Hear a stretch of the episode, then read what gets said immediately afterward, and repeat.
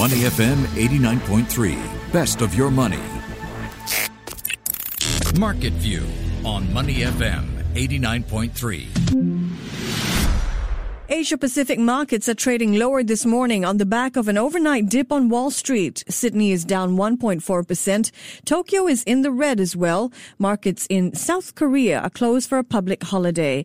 In the U.S., stocks finish lower ahead of the first U.S. presidential debate of this election cycle, a debate that is now minutes underway. Joining me now to talk about how politics are affecting the markets and much more is Ryan Huang. It is Wednesday. How are you doing today, Ryan? Happy hump day, Michelle. I'm feeling it, really feeling it. As we speak, U.S. President Donald Trump and his Democratic challenger, former U.S. Vice President Joe Biden, are in the opening minutes of the first of three presidential debates, this one in Cleveland, Ohio.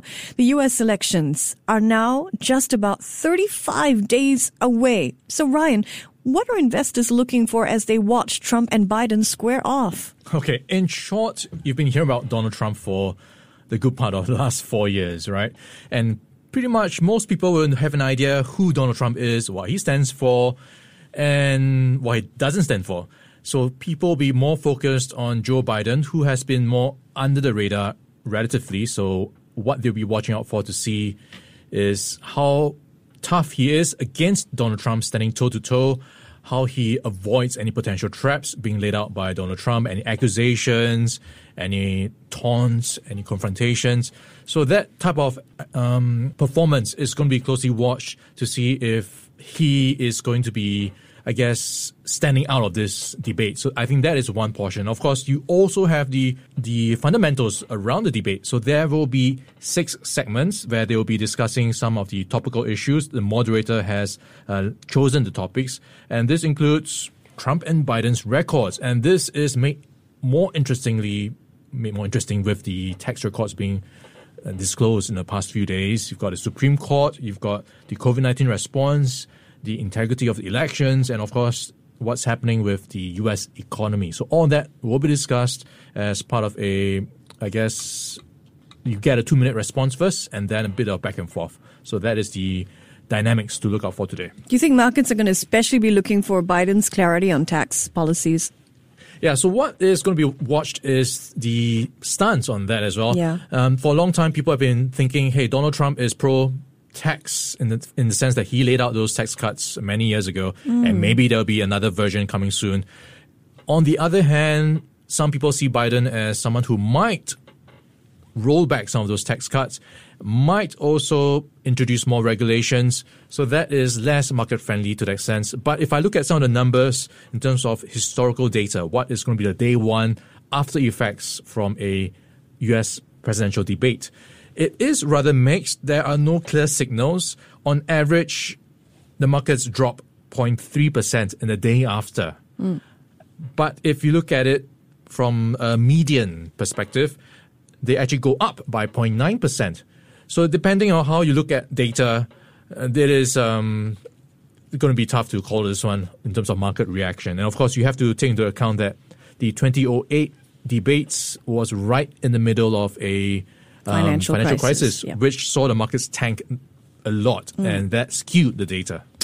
JP Morgan, meanwhile, has issued its forecast for U.S. markets, and it's relatively bullish on the S&P 500 over the next 12 months. How much does it expect the index to rise? Okay, so looking at JP Morgan's forecast, they are thinking there is still 10% to go for the S&P 500. And that is interesting because we've been hearing about how markets have been pushing new records week after week in the past few months at least. And they think, hey, baby, there is another record down the road. And what is going to be sectors to watch out for? These will be the cyclical stocks that will enjoy the ride alongside the rebound in the economy, potentially, of course, if nothing goes wrong further. Yeah. So things to look out for will be sectors with structural growth stories. And we think about how things have changed with COVID-19, stay-at-home work, and all the remote working experiences. What is behind that is digital transformation, technology, healthcare innovation. So those are some of the long-term trends they think will be supporting some of these cyclical stocks down the road. So it's something to look out for if you are tracking U.S. markets. And trends like environmental, social governance as well, right? That's right. So ESG is going to be here for a long time. Whatever is green is going to be the new black.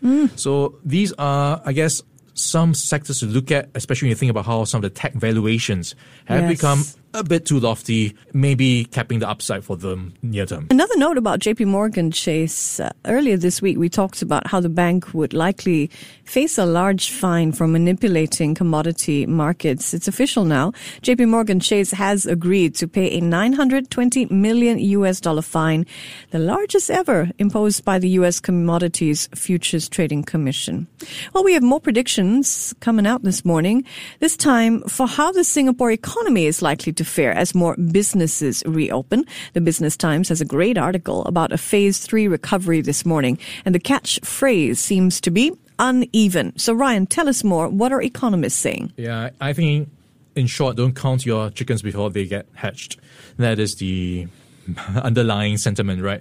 And we all have been hearing about Phase 3 reopening after Minister Lawrence Wong said we are planning a path towards that. So that is, you know, raising some cheers with some of the Singaporeans who have been cooped up quite a lot at home. Yeah. And the economy, of course, may have some reason to cheer, but maybe not as much as the move from Phase 1 into Phase 2. So what economists are saying is that you shouldn't price in too much, because we have been hearing and projecting a lot about how the recovery picture will be quite uneven and the pandemic is going to be protracted. So don't expect a huge, sharp rebound when we go into Phase 3.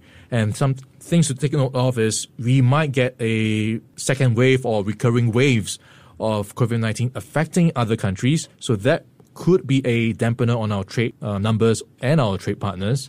So the thing I think to look out for is what people are now saying, maybe there will be a K-shaped recovery. And when you think about K, that means some sectors may recover at a faster pace than others. Okay, got it.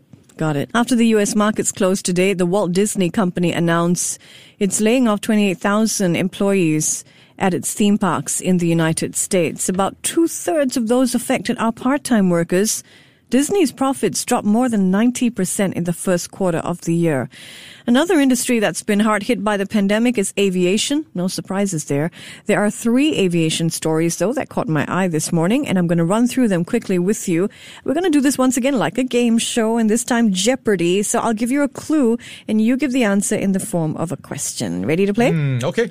Here we go. This company is launching a, quote, plane restaurant in one of its aircraft. Right, that's easy. It's in the papers today. What is Singapore Airlines doing to help turn things around? Absolutely perfect. The airline has shelled plans to offer the flights to nowhere, where it would take off and land at the same place. Instead, it's offering meals on board its Airbus A380 Jumbo. Will you be lining up for a meal, Ryan? Oh, that's a tough one. It is going to be at Changi Airport, so it needs to be a really good meal for me to get all the way there. All right. Next up, this assistance will run out in the United States tonight unless the U.S. Congress acts.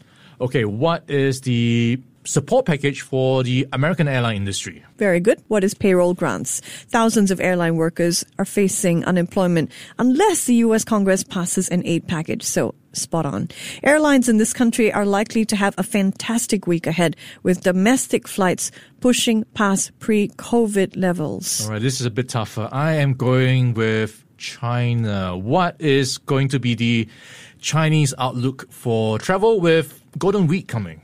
Perfect score as always. That is right. Golden Week holiday coming, and that's expecting China's domestic flights to push past pre-COVID levels. In fact, scheduled domestic flights up more than 11% compared to last year. We're 15 minutes into the local trading day here on Market View. I'm Michelle Martin. He's Ryan Huang. The Straits Times Index fell about 0.5% yesterday to 24.71. How's it doing this morning? Yeah, the STI making back some of those losses right now. Out of the gates, it is in the green by 0.2%. And one stock to watch out for today will be Capo Corp. It was the top gainer yesterday by a jump of 2.6%, and that's on the back of news that is doing a strategic review around its offshore marine business and also looking to unlock value from its assets of around $17.5 billion. So it's looking to unlock $3 to $5 billion in the next 3 years. And so far this morning, it is continuing to extend its gains. It's up 5% at $4.53. Thanks very much, Ryan. Before acting on the information on Money FM, please consider if it's suitable for your own investment objectives, financial situation, and risk tolerance. To listen to more great interviews, download our podcasts at moneyfm893.sg or download the SPH radio app available on Google Play or the App Store.